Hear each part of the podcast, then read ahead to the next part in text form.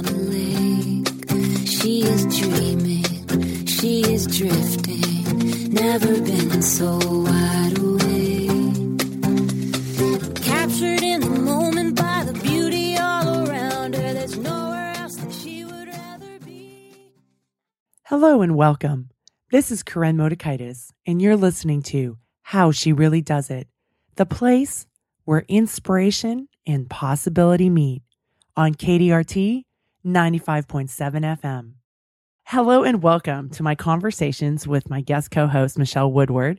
This is our 8th and final conversations, but I'm going to preface it in this series because Michele's been here before and I hope she'll come back again. We've talked about building relationships, managing crisis, values as your guiding light in your career, raising grounded, authentic children, breakthroughs in big moments, and moving through unworthiness and dealing with disappointment. And today we're going to talk about how to end things well. Michele, hello, and thanks for being here with me today. Thanks. And I feel kind of weepy, like, what's the end? So we're talking about how to say goodbye, but I don't want to say goodbye. Bye. Well, that's why I need you to promise that you'll still come back. Yeah, I will still come back. Look, if like somebody doesn't show up, you can call me. If like it's the day beforehand and you don't have anybody, you can call me. You have a crazy idea, you can call me. That's what it just goes without saying, but I'm saying it. Oh, that's awesome. Have a safety net. Yay. I'm your safety net. So let's talk about this, how to end things well, because we're ending again. Remember this conversation series. I put that in there very deliberately. But so often people need to end jobs or relationships, marriages, friendships. So where do you see this in the work that you do? And they also, you know, there are a lot of things that need to be ended. Like they need to end ways of thinking. They need to end habits. You know, there are just so many things that have a natural ending. And where I see people get, like I worked with a client this morning who's a senior executive in a large company that you would know. And she has this legacy employee who just sort of landed in my client's department. And this employee is a drama queen, and my client is getting complaints from all around the organization about how difficult this person is to work with, and the kind of command and control that this person is doing. I mean, it's a bad situation. And what was really interesting was to hear my client say this morning, you know, I really should be able to turn her around. You know, and so many of us have this thought, you know, I'm smart, I'm capable, I'm a senior vice president. Mm-hmm. I'm a rational person who gets high scores on my performance review for being a good boss. I should be able to turn this person around. And what I tried to raise is, what if the person's a sociopath? What if they're a narcissist? You know, what if they're not coming from the same place of goodwill that you're coming from? Mm-hmm. And then what is it about you that thinks I should be able to make everybody become a better person? You know, walking around the world with that thought in your mind means that, you know, that's a big burden, don't you think? Oh, I used to carry that. I can just fix it. I'll fix it. I'll take care of it. I'll fix it. That's huge. How did you set that down? Well, the 3 types of business, right? So trying to just staying in my own business and working on that. And I do think, because I do want to make an impact and change the world, obviously, and this show's one way I do it, but I think a lot about how can I plant seeds, and are these people, you know, whoever it is, are they willing, you know, are they interested, or does the drama serve them? Right. So I understand, instead of trying to fix, I wait for the invitation. Mm-hmm. You know, I had a meeting this morning that there was somebody that was seeking some help. And so that was something that I stepped into, and there's other people I watch them self-sabotage or be destructive. And, you know, in the terms of being a drama queen or making excuses or things in the way. And I don't step in and go, let me show you, because that was really, for me, I think more ego-centered. Yeah. And it's this, you know, the 3 business, you know, my business, your business, and God's business, you know, however you happen to see God if you do. But the idea that my way is the best way. Mm-hmm. And if I can just, as I've said before, string together the right words, you know, you're going to have this light bulb moment and suddenly all your sociopathic thoughts are going to fall away and you're going to be a model employee. There's so much going on in that thought. Mm-hmm. Is that who am I to say that that drama queen is not actually doing exactly what she needs to be doing at this time? It just doesn't work for our organization. But obviously it's working for her. She wouldn't be doing it. Mm-hmm. She's getting something. Right. And it's serving her. Even if, like when I ask my clients the question of how is this serving you, they'll say it's not. But they're doing it and they continue to fall back onto it. So it does serve them. You know? And sometimes it can just serve to reinforce things like, nobody likes me, mm-hmm. right? I don't have this, but some people have that, right? Nobody likes me. And so they actually subconsciously create those moments where they're totally reinforced that nobody likes them because they're a freaking drama queen. So where I tried to help my client open her eyes was what the burden of bearing that thought that I should be able to change people, I should be able to rehabilitate people, what that was costing my client. And then, you know, what was her resistance about just letting this person go? Mm-hmm. And so many people, when it comes to something like letting people go, for instance, you know, we put ourselves into the other person's spot. Like I had a client about 6 months ago that had to because of the corporate office, had to let go about 10% of the employees that reported to him, which was about 25 people. And he was beside himself because he knew what it would be like if he was let go. So he was going to war with the HR department, trying to get, you know, $500 more, one more month of severance, you know, for each of these people. Because he was so identifying with the people losing their jobs. And I said to him, but what if getting let go is the best thing that ever happened to them? And he looked at me like, that is like so weird. But I said, what if somebody is going to use this time to write a book? Or maybe they've been really feeling squeezed that they have an ill parent or a sick child. Or they themselves are ill and they've been trying to manage this. You know, people have lives beyond what you know. So why not just say, this is what has to happen. You know, this is the situation, and let them go with love onto what they do next. You know what I mean? No, I do know what you mean. And I think one of the things that comes up for me as you're talking about that, Michele, is that you are not rooted in lack or scarcity as you say that, right? You're rooted more in these opportunities of like, okay, this is no longer a fit, but what if there's these other things, right? Like you're forward thinking, where it sounds like with him and with so many people, and myself, I can even include, we're in that lack place. Of it's only this, and there's just not something better out there. Right. And again, you know, I keep going back to our friend Hiro Boga's ideas on sovereignty. And it is kind of like Byron Katie's, you know, three kinds of business. When I am totally in my business and I give you all the space you need to be in your business, I can be empathetic that I need to let you go. I can be supportive. I can be a great reference for you. I can send you job postings that come my way. You know, I can mentor you and I can coach you. But also from a personal sovereignty and respecting your sovereignty, I can't be as upset as you are, because that may not allow you to be as have feelings, whatever you feel. And there have been so many people I know who've been called in and say, you know, we just have to make a cut and you're going to be gone. And they say, thank God, I'm going to have 8 months of severance. You know, I can take that class that I've been dying. I'll get my master's degree. You know, I can move.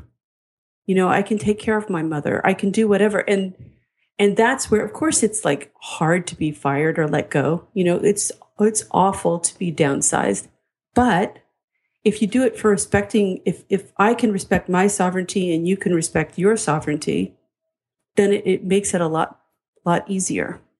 Mm-hmm. Have you always been this way? Because I know you've gone through difficult moments in your life. So is that something that gave you this kind of resilience that you have now? Yeah. I mean, I think when you get the stuffing knocked out of you 400 or 500 times, stuff happens. You come out of it different. No, but I do think that a couple of things is, the older I've gotten, the less certain things really bother me. But also, I am coaching people.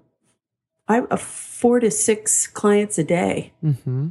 So for many hours of the day, I'm living it and I'm talking it and I'm teaching it and I'm experiencing it. And so I just think that exposure to kind of not being in the lack place, not being in that scarcity place. And it's a lovely way to live, I have to say. It's a difference. No, it is a huge difference. And as I've shifted over into getting out of scarcity, it's amazing because it doesn't drain your energy. Right. Right. And I don't get drawn up in the drama of it. Like if I was the boss of that person, I would just say, well, there she goes being herself. Mm-hmm. And herself is not working in this organization. So I would go to that person and say, look, these specific things are not winning you friends in this organization. It's not moving the ball forward. So you need to change it or you're going to have to go. That's what I would do. But, it's so interesting because I had this conversation yesterday, but it's that idea that compassionate people have boundaries, right? And so often what happens in workplace organizations is people get upset and then they go to the higher person to put them on probation or get a job report instead of, the person going up to them and saying, here's what we need out of this position. Right. And that's taking care of our business. And here's what we see you doing. And there's a gap. Is this something that you can fulfill or is this something not? Right. And like kind of just coming down with like, what are the facts of the situation? It's not you're a bad person or you're worthless. Does it fit the needs of the company or the organization? But I think it takes a lot of courage to have those kind of conversations. What do you think?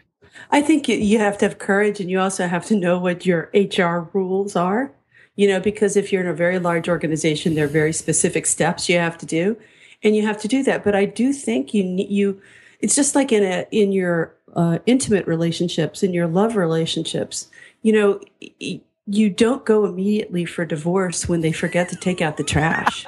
Do you know what I mean?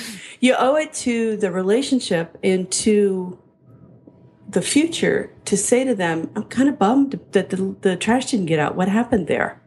Mm-hmm. Instead of letting it fester, letting it, not say anything, walk around, slamming doors and, all that kind of stuff, thinking they should intuit that you're really ticked because the trash didn't go out. You know what I mean? It's like when my marriage ended, I wanted to feel like I had tried everything to make it work.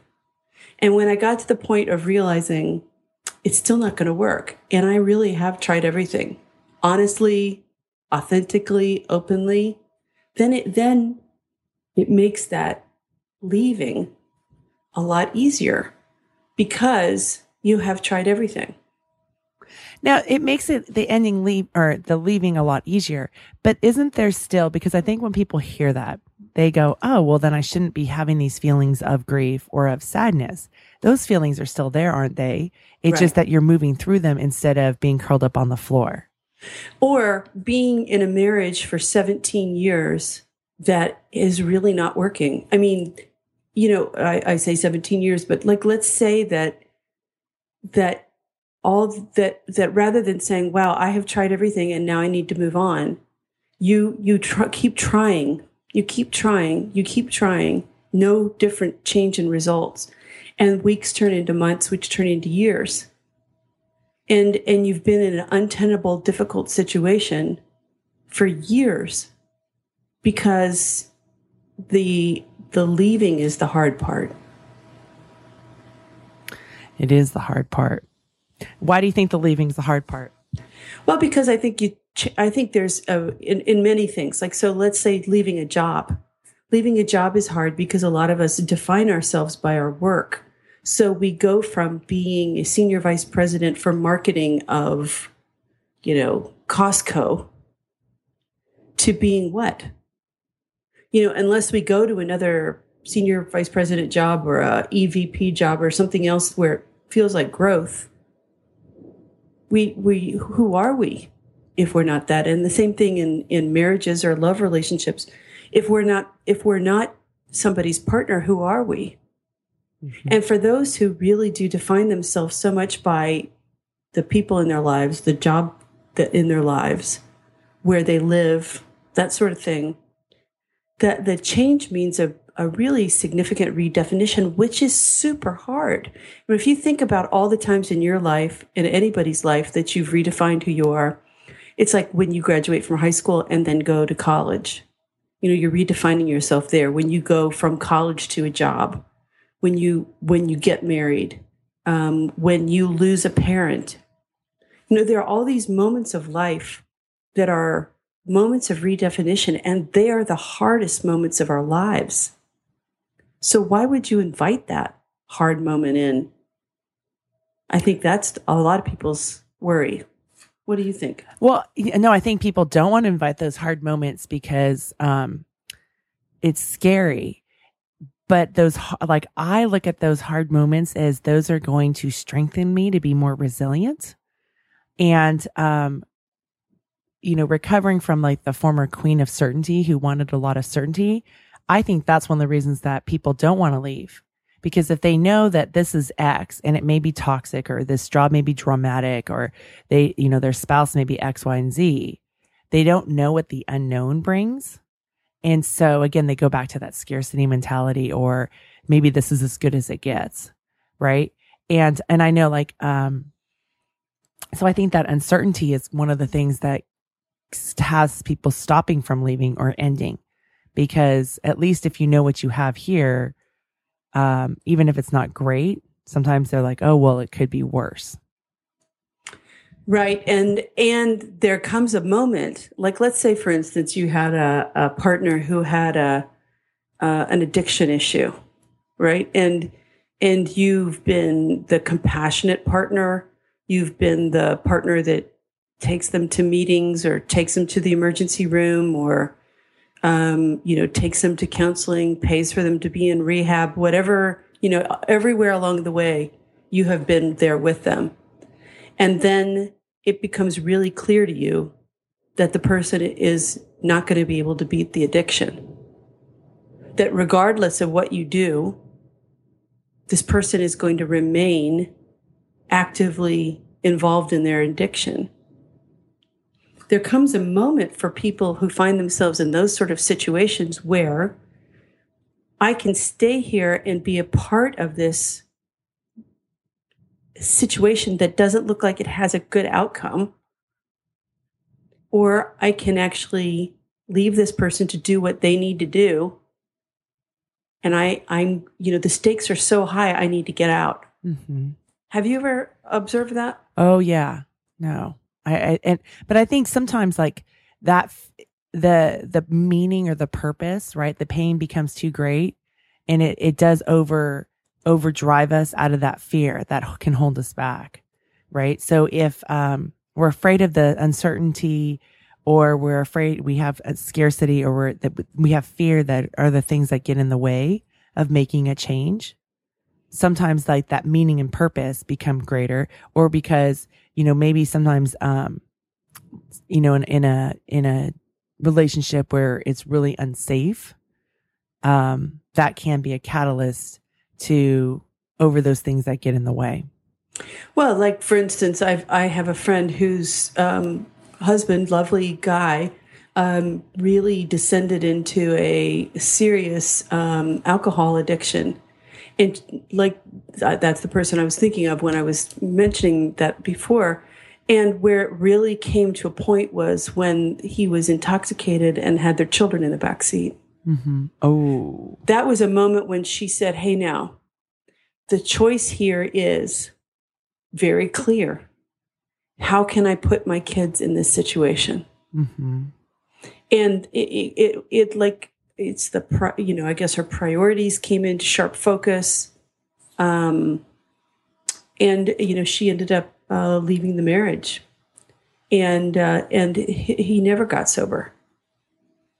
And there are consequences of that. But what I'm guess is that, if you look and you say, if magic happens, this situation is going to change. That's a clear sign that perhaps you need to move on, get some space, because it's likely that magic is not going to happen. Hard work needs to happen. Do you know what I mean? That's really what I would say, is that you think, like my client, I should be able to rehabilitate this person. Mm-hmm. That's magic thinking. Well, don't you think it's also part of the sexiness of what's fed into us with the culture, right? Of the, whether it's the Jerry Maguire, Tom Cruise telling Renée Zellweger, you complete me, right? Or how many guys have been rehabilitated by the girl in the film, or the boss who can transform stuff. We take that on and think that, hey, I can fix this. Or the latest TV show Scandal, right? Where she's the fixer. She goes in and handles it and fix it. But don't you think some of that is just culturally what we're conditioned, instead of us really getting down to what is the idea and what is the reality? What can I affect change to? And where are the limits of what I can do? Really, and ultimately, all you can say is, from my perspective, this is what I'm seeing. Mm-hmm. And for my own, health, this is what I need to do. That's such a clear and self-loving way to go about your life. My favorite definition of love, which I probably have told you before, comes from the theologian Henri Nouwen, who said, love is making a safe place for another person to be fully themselves. And I can't let go of that definition of love, because for me, it works on so many levels. And that is also, if somebody is in a very destructive pattern in their life, and I have done what I can, I have supported, I have, expressed my support, my love for them, and they still need to be on a destructive path, then what I need to do is I need to make an extraordinarily large space. I need to absent myself from that space, because doing so is self-love. If I give a homicidal maniac a ton of space, that's good for me, right? Yeah. So this is what I think a lot of people think, well, I'll just engage and I'll give them, logic, and I will talk to them rationally. But when somebody's in a hugely emotional state, logic, rationality doesn't really feature, because they're so emotional. So in those cases, again, I'm thinking about my sovereignty. I'm thinking about sort of self-love, and I'm going to, from a loving perspective, back off and move on. And that's the other thing I wanted to say about when you leave things. You don't need to slam the doors. You don't need to burn the bridges when you leave something. Leaving something with a real honest, this has been great. It was great. I've loved working with you. It's been fun. There have been parts that have been fun. There have been parts that haven't been so fun. And I'll see you down the road. I live in Washington, D.C., and what's kind of crazy for me, because I've lived here a long time, is there are people that I worked with in my very first job in Washington who I still know and see today. It's a small town. And so if you go around burning bridges, you may come up to somebody someday who is a United States senator, or is, in a position to hire you for something else. And so when you burn bridges instead of build bridges, you really, it may feel emotionally satisfying in the moment, but in the long run, you have probably foreclosed other opportunities down the road and plus created some sort of negative energy.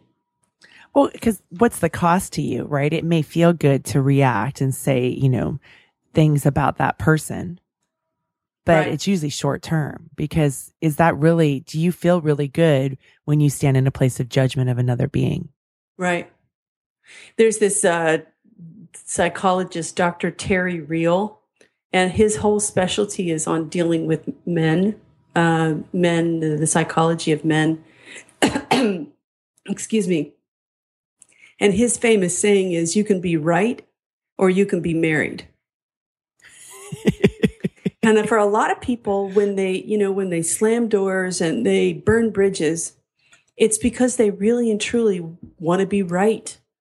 They believe they're right. And so they're going to make the big scene just to reinforce, I'm right. And you know what? They might be right, but it doesn't matter. You know, I mean, they're going to be gone. Yeah, no, the building the bridges versus burning the bridges, I think, is really important. It's how do you want to be? How do you want to feel? And when we talk about energy, right, and the units of energy every day, it's very reactive to come from a place of anger. I had a guest years ago who said, you know, can you catch that feeling? Mm-hmm. So you can catch that anger. You can catch that being wronged. But then in the end, who do you want to be as you're walking out? You know, and can you look back and be with a sense of pride, or will you look back and feel shame? Right. And another thing I often ask my clients, are you the person within the organization who has the position and the power to change the entire organization? Now, sometimes they are. You know, if they're a CEO or a CFO, or, you know, they run a division or something, you know, they can have tremendous impact.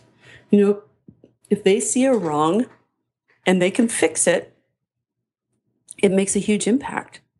But if you're sort of an entry level, if you're in your very first job and something ticks you off and you try in a very rational way to fix it and you can't fix it, you're getting a really great lesson on corporate culture. Mm-hmm. And basically, there may be a misalignment between you and the corporate culture you find yourself in. And a lot of people endeavor to change the entire corporate culture.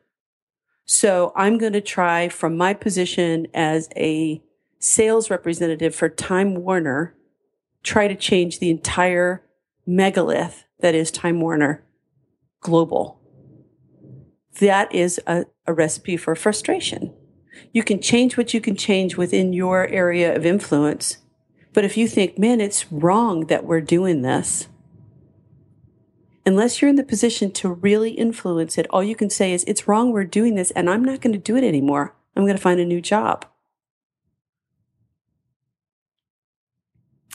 Yeah, I think understanding do you fit into the culture is an important thing about where you want to be, because sometimes it's more than just, you know, it's so interesting. We don't talk about this as kids go through college and then they're looking for jobs. It's how much does it pay? What's the benefits, you know, and, what's the work commitment? Is it the line of work you want to do? But do you mesh with the culture of the company? That's right. An important thing to also take a look at. When we talk about, you know, ending things well, let's talk about relationships or friendships, because that can happen too, right? Sometimes we have this idea that marriage is supposed to be for the rest of our lives in 50 years, but that's obviously not the case with the divorce rate that we have, but also friendships, right? Don't we go through cycles with friendships as well?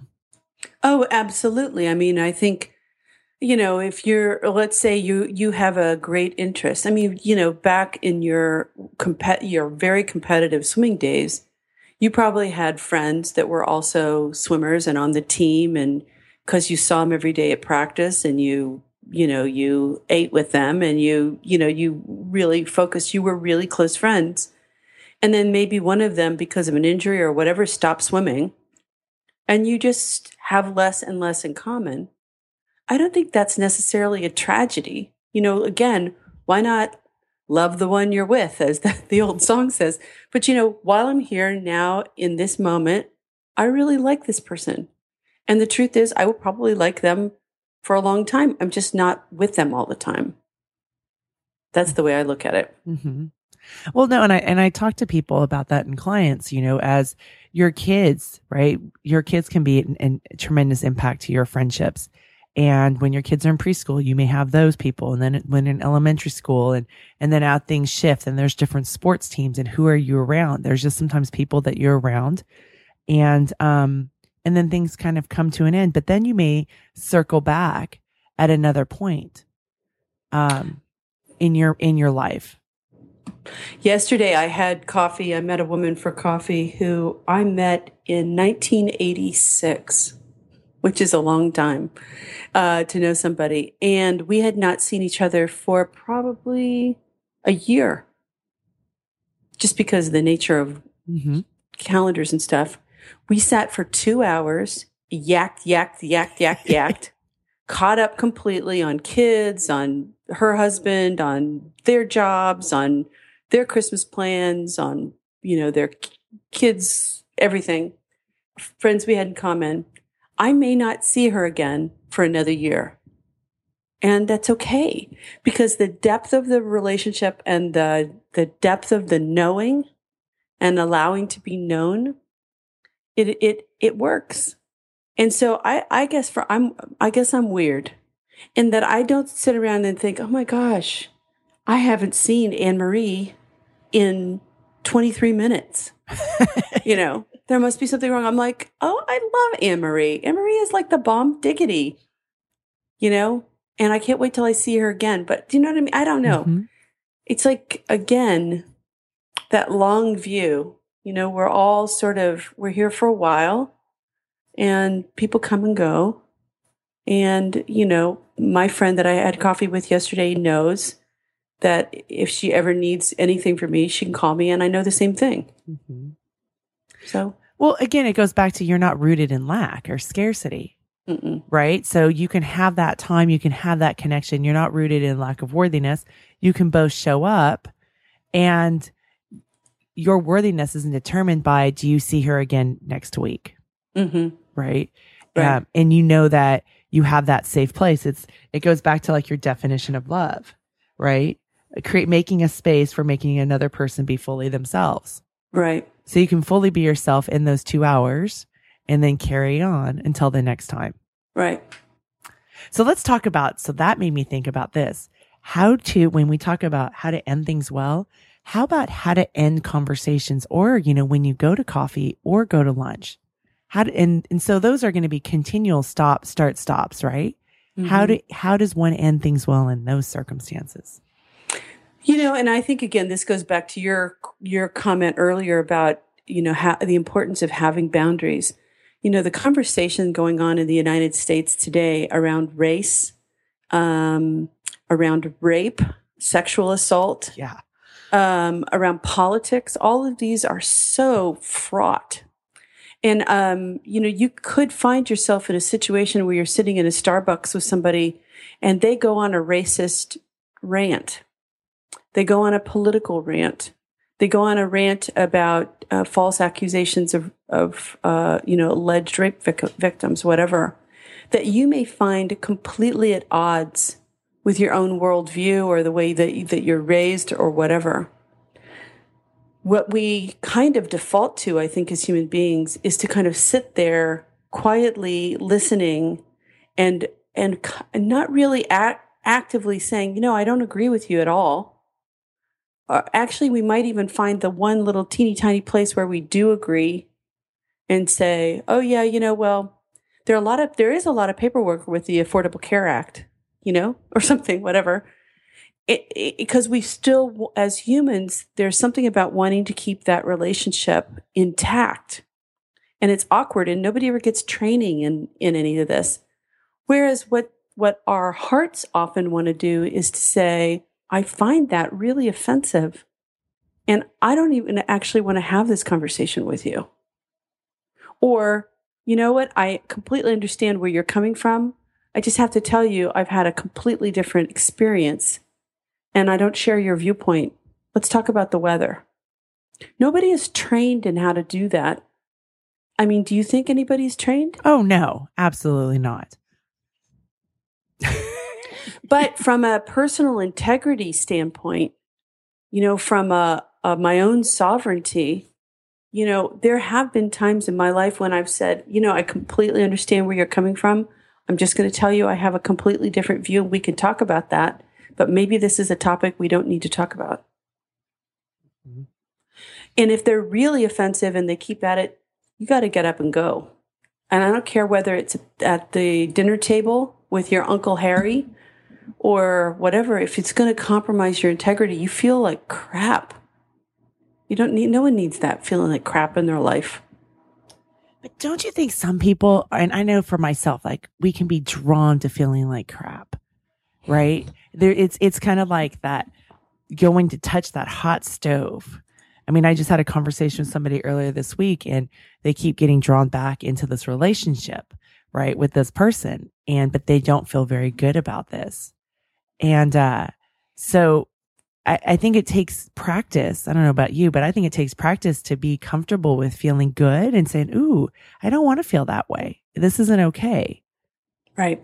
It's that if feeling like crap reinforces some idea that I don't have any, there's nothing better for me than to feel like crap, that's the problem. The problem is that I've got this idea that somehow life is hard. I never get a break. You know, that feeling like crap is actually the right state for me.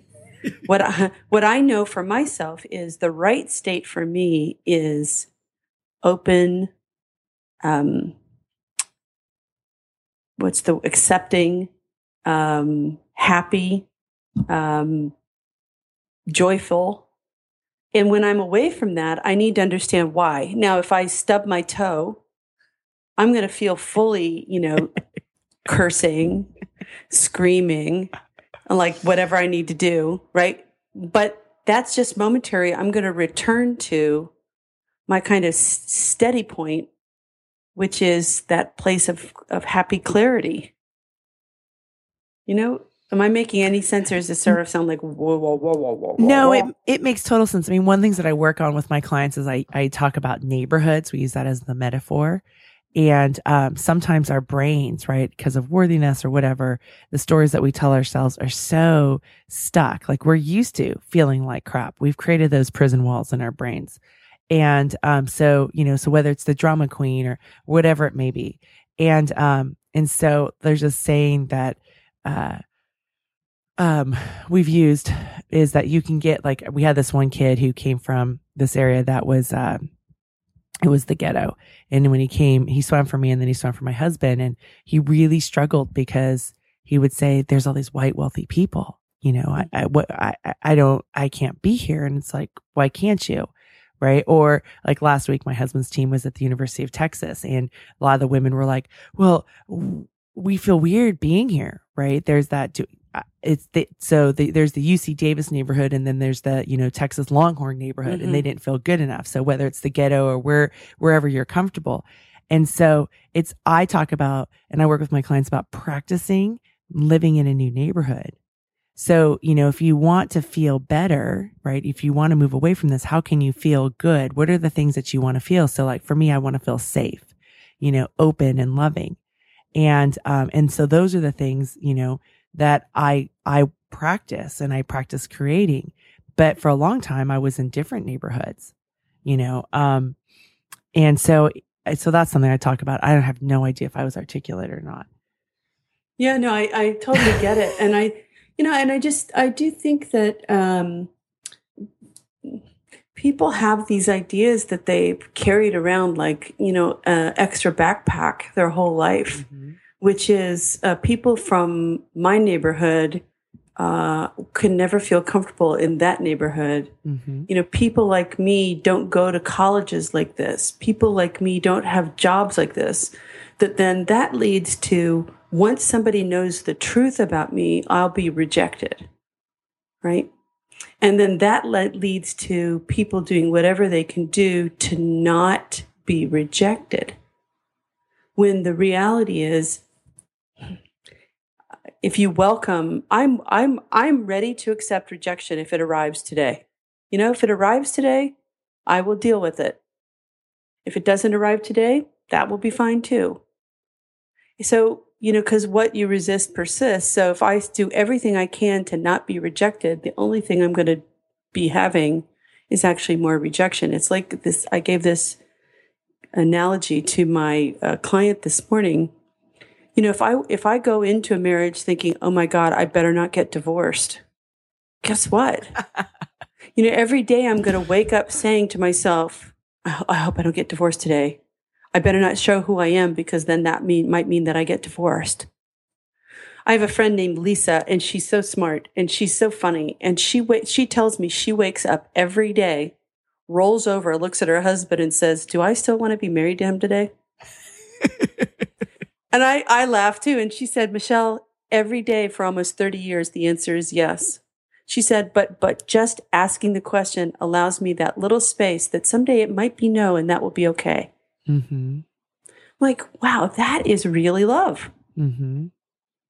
Well, she's practicing being self-aware, right? Instead of being more in love with the idea of being married, right? But the fact that, hey, I'm going to check in and is this something that I still want to be a part of? And the answer is yes. Right. And she's actually almost like repeating her vows every day. Mm-hmm. She's making that commitment every day. So I think one of the things that we've kind of gone into is about focusing on what it is you want to create, right? So if you want to get out of that scarcity neighborhood or those neighborhoods, but focus on, okay, well, what is the neighborhood I want to live in?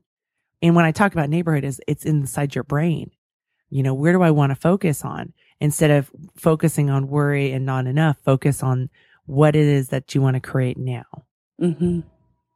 That becomes really powerful because, again, when it goes back to energy, here's an example. I was in Arizona and a parent had emailed me and said, oh, you know, my husband's worried we're going to miss the flight.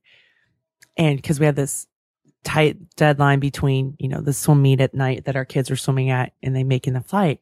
And I was astounded because I've in 21 years never missed a flight, knock on wood. And we've run through airports, you know, we've done every single crazy thing to get on that airplane. And that's the way Sunday nights just typically work. But I don't even think about missing the flight. I think about we're going to make the flight. What do we need to do to ensure that we will be on that plane? Mm-hmm. Right. And that's a metaphor just for any other thing about a job, a marriage. What are the things that I need to do so that I can, you know, have a great family life, or that, you know, I can have this relationship with my spouse, or I can have, you know, to do, within as much as I can control at work, to execute the things that I want. Right. And so that may mean quitting a job, but doing it with, you know, a handshake and a hug, mm-hmm. and, you know, and staying in connection, you know, and it may be going from one place to another, just full of joy, and having the people that you're leaving happy for you, as opposed to some big, you know, Chernobyl in the office. So if you have that vision, this is going to be an easy transition. You know, I'm going to be happy for myself, I'm going to be happy for them, and they're going to be happy for me. That's probably what's going to happen. Wow. If people left jobs that way, how different would it be? Right. That's a great way to, you know, end a job or a relationship. Yeah. My old boss, whenever anybody would leave, she, you know, we'd have the cake in the conference room kind of moment. And she would always say, I am so glad so-and-so is leaving because we now have the best alumni network in the world from this organization. She said, when you look at the people who've walked through this door, done their time here, and really contributed and go on to something else, they are out there doing great things. And we have a wonderful alumni network. And I thought, that is such a generous way to do it, so that if people came to her and said, you know what, I've been offered a job and it really seems like the right thing, she would say, that's awesome. How can I help? Mm-hmm. Instead of like, how can you leave me? Mm-hmm. It was like, awesome. How can I help? Is that not like, what a beautiful way to live? That is a beautiful way to live. That is a beautiful. And again, it's not rooted in scarcity. So my takeaways from today is really to be rooted in compassion and really focus on what it is that you want to create, and realizing that, you know, people can leave, but it doesn't mean that they don't come back, or in some ways that connection doesn't foster in other areas. Exactly right. You're so smart. It's the company that I hang with. Well, hey, I am going to miss having these times to call and talk with you. And I just, I know that you're going to ask me again, and I'm going to, you know, I'm on my tippy toes thinking I can't wait to ask me again. But you know, what you do in the world is just so great. And I know all the people who listen and have listened to you over the years have really benefited. So thank you for doing what you do. Well, thank you. And thank you for, you know, taking the time out of your busy schedule and doing this commitment with me. It's been just fun to just have that, you know, see you in my calendar and go, yay, I get to talk with Michele, you know, because it is great company to keep, and it helps me rise. So thank you. It's a mutual admiration society we have here, my friend. Thanks, Michele. Thank you. So I just re-listened to that interview that I did with Michele, and I did it about a month ago, and here I'm writing, doing the wrap up. And wow, do I have stuff that I can learn, and what great messages for me. So while I was in the experience of doing it with Michele, there were so many things that when I heard us talking, it reminded me of how to help me move through things that I'm currently going through. And that's one of the reminders that I have about the show. So much of the content is evergreen. How can we go back and listen to other shows that maybe we heard it, but it's not just a checklist of, oh, I listened to this interview. Okay, next one. So I know I can get into that mindset of, oh, check that one off the list, check that one off the list, check that one off the list. One of the things that I know as a coach is, how can I revisit? What else, what other nuggets or what support do I need? And can I get it from a podcast, a book, from a colleague, and go back and practice it? When I coach swimming, kids swim on a swim team for years, sometimes for a decade or more. And it's not that they show up and they master it and then they're done. They're constantly going back and practicing, and they may get their stroke technique just right, and then it falls apart, and then we circle back. Or they may actually be able to swim a race really, really well the way the coach would want, or the way we would, you know, put together with the information and science. And then the next time they show up and they are swimming at their old ways. So it's constantly practicing and revisiting. So it was fun for me to listen on the other side. I really tried hard not to critique myself, and I'm going to be working on improving the show as I always try to do for you. But it was a lot of fun, and there were just great reminders. And so some of the things that I want to talk about as I wrap up this series is, thank you for sticking with me on this experiment. I know that this was something that some of you were hesitant on, like, really? News not always better. That's what one of the iTunes reviews said. One of the iTunes reviews was from Callie Go, and and I know who this is because we've exchanged emails through the years. She's a longtime listener. And she says, by far the best podcast interview show on the planet. I've been listening for several years, usually on Saturday as I work out or do housework. I didn't think Corinne could have a better format for an interview show. I was skeptical because new things doesn't always mean better. I am wrong. I love it. I don't know how she continues to deliver such good shows week after week. I guess it's magic. IMHO, Allie, I don't know what that means. IMHO listening to How She Really Does It beats the pants off of 7 minutes of Marie Forleo and the Sugar Rush. Allie, please let me know what IMHO means, or somebody should send me an email. Thank you so much. Doing this new series was something that felt right. I wasn't quite sure. I called it an experiment. So I decided to practice what I coach with my clients, and test it out, do an experiment. Michele is great. She's been a guest before on my show. We're really comfortable. And I know the shows have been really helpful for the listeners out there. So thanks for willing to stick it with me and go through this experiment. My next co-host is Jennifer Loudon, and she's going to be coming on in the next couple of weeks. We've already done a few shows together. They're just kind of everything's been backed up because of I just have a lot of stuff. And I'm going to still continue researchers, authors, and other guests. So I think the format that I'm going to go with, at least for the next 3 to 4 months, is I'll do 2 of these co-host shows, 1 book, and then 1 just guest where I'm not reading a book, but something about their story, because one of the things that I call myself is a story collector. So how can we use these stories from other people's lives to move through our own lives, to inspire us, to give us that common humanity of, okay, I'm not the only one that's feeling this. I'm not the only one that's having a struggle.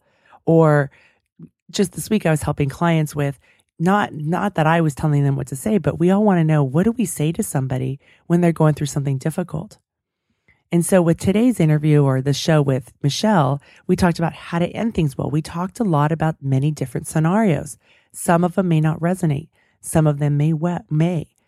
One of the areas that we started in the intro that we didn't circle back to was how to end the way that we think, or how to end things well in the way we think. How do we change our thoughts? So if you remember years ago when I interviewed Carol Dweck, one of the things that she talked about with having a growth mindset was changing your thoughts. I've got a guest coming up at some point, Todd Kashdan, who wrote The Upside of the Downside. He's a positive psychology professor at George Mason University. And he talks about that. He talks about how do we separate and create space from our thoughts. So how do we end things well, and how can we end how we think instead of sitting in the swampland? The stories that we tell ourselves, moving past it, how we look at things. There were a lot of different scenarios that Michele and I talked about today, about maybe a marriage. I love that question of, and where did I write it? Do I still want to be married to him? And it's not that doubt of, oh no, this is bad, but it's a great check-in for us. We're reflecting in, is this where I want to be? Instead of mindlessly going about our life. Doubt or questions or being reflective doesn't mean you're in a bad situation. I was with a client earlier and they were really concerned because there was that questioning in this relationship. Do we still want to be together? Do we not? It's a way to check in. Am I living in line with the life that I want? What can be tweaked? Is there something that's upsetting me that I can help change that? Is there a boundary that's being broken? Is somebody bringing up a conversation that I don't feel comfortable with? These aren't bad things. They can be giving us information, just like so many of my guests have talked about, like Carla McLaren. We talked about our emotions on the show, and she's been on a couple times. But going back to how to end things well, I invite you to build bridges as you end things well. And then for me, one of the things I was laughing as I was talking about, overcoming certainty. And then this last couple of weeks, I've really wanted certainty. I've gone back to that and really been holding tight. And the show was a great reminder to me that when I get like that and I get really graspy and then I get really controlling and I'm not trusting, I'm not having faith. I'm needing to see it, to believe. And when I used to coach swimming at the college, I used to tell my athletes, believe to achieve. You must believe to achieve. And for the situations that I'm going to now, it's about having the belief that things will work out instead of trying to control it. I'm going to have to remind myself this many, many times. And it's not going to be something where I'm going to walk into the situation that I'm currently going through and, it's all great because I can just tell myself this mantra once. It's going to be practice. And then reaching out to the people who are on my support team when I have doubt and who can help me go back to, okay, what are your values? How do you move through this? Having the faith that things will move forward. Looking back at my evidence that I have of this lifetime that I've had of how things have worked out. Instead of having to, as I like to call it, dress rehearse for tragedy. I'm really good at that. So just like with the show, I've experimented. One of the things that the show's purpose, it's so fascinating because I just wanted a place to help figure out about life. I'm really passionate about that. And at some point, the message became about that we fall down and we get back up. A long time ago, probably at the start of the show, I just thought that there were those people that were hyper successful, and they were successful because, and so we could learn from them, not realizing that they were successful because they were unsuccessful in so many aspects. And that's what drove them there. So just like with these bad feelings, if you ended things poorly in a past relationship or job, there's no need to beat yourself up about that. Instead, look at that. What did you learn from that? What are the things that really bothered you? How will you change that? And that's a growth mindset. Instead of beating ourselves up, looking at, okay, I made mistakes. I did the best that I could with what I knew. That's Maya Angelou. How can I do it differently next time? Because you're going to get a lot of practice. And focusing on what it is that you want to create. And sometimes that can be really scary, right? Focus on what I want to create. How can that be possible? No, I need to stay in the swampland. But focus on it. What is it that you want? Do you want connection with people? Do you want love and belonging? Do you want to have work that you really love? What is it that you want to create? And what are you doing to help create that? And what are the things of letting go of the past so that you can move forward? And in 2015, I was sitting here today, and the first few weeks of 2015 have been challenging. There's been lots of growth, and I almost wrote something about it on Facebook, and I thought, you know, what kind of energy am I bringing out there? And so instead, I wound up putting something of lots of learning and growth in 2015. What about you? And that's what I think for you guys, or I'm asking for you guys, is what's your growth that's happening? And it can be challenging. Last week, it knocked me down on my butt. I got back up, just like what I talk about with the show's manifesto. The people that I invite to the show are about people who have fallen down and gotten back up and fallen down and gotten back up and fallen down and gotten back up. And that's really the true path to success. And yes, I really want that straight line. And there's some days I'm like, gosh, I just really want this to be easy. But it's curvy. It's curvy. And then we can become resilient, like Michelle was talking about in the show. We get our butts kicked, and we become resilient as we move through. So thank you so much for hanging here with me on this journey on How She Really Does It. I really love the show, and I love the community of people. And I so appreciate these iTunes reviews that I've just figured out in the last week or so of how to even see them. So thank you. And I invite you to go and post them. It's fun. And then the other thing is that for somebody else who's coming along down the line to see, is this worth their time? They can have your perspective of what did you get from this? So thanks a lot. And if you want to sign up and stay connected, you can go to my weekly newsletter at www.howshereallydoesit to sign up for that weekly newsletter.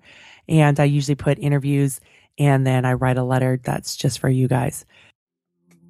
On a lake, she is dreaming, she is drifting, never been so wild.